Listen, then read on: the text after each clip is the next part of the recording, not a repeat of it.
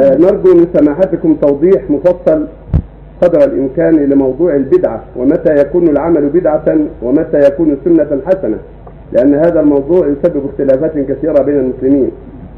ليس البدع شيء حسن. كلها ضلالة. قال النبي صلى الله عليه وسلم كل بدعة ضلالة. وهو الإمام العادل عليه الصلاة والسلام. وهو المعلم المرشد عليه الصلاة والسلام. قال كل بدعة ضلالة.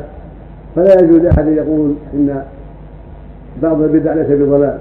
فإن هذا معناه رد على الرسول صلى الله عليه وسلم. ومعناه مخالفة له عليه الصلاة والسلام. فالذين قالوا إن البدع أقسام قولهم ليس بصحيح.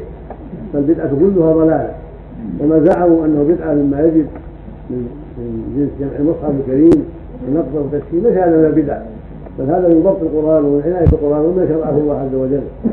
الحاصل أنه ليس في البدع شيء حسن فكلها ضلالة كما قاله المصطفى عليه الصلاة والسلام. كل محدث بدعة وكل بدعة ضلالة والتقسيم غير جائز وغير وارد.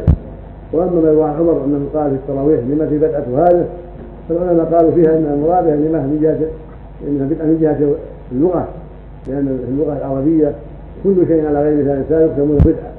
فليس المقصود بدعة في الدين ولكن جمعه للناس على إيمان واحد بعدما كانوا مسترقين سماه بدعة من جهة اللغة.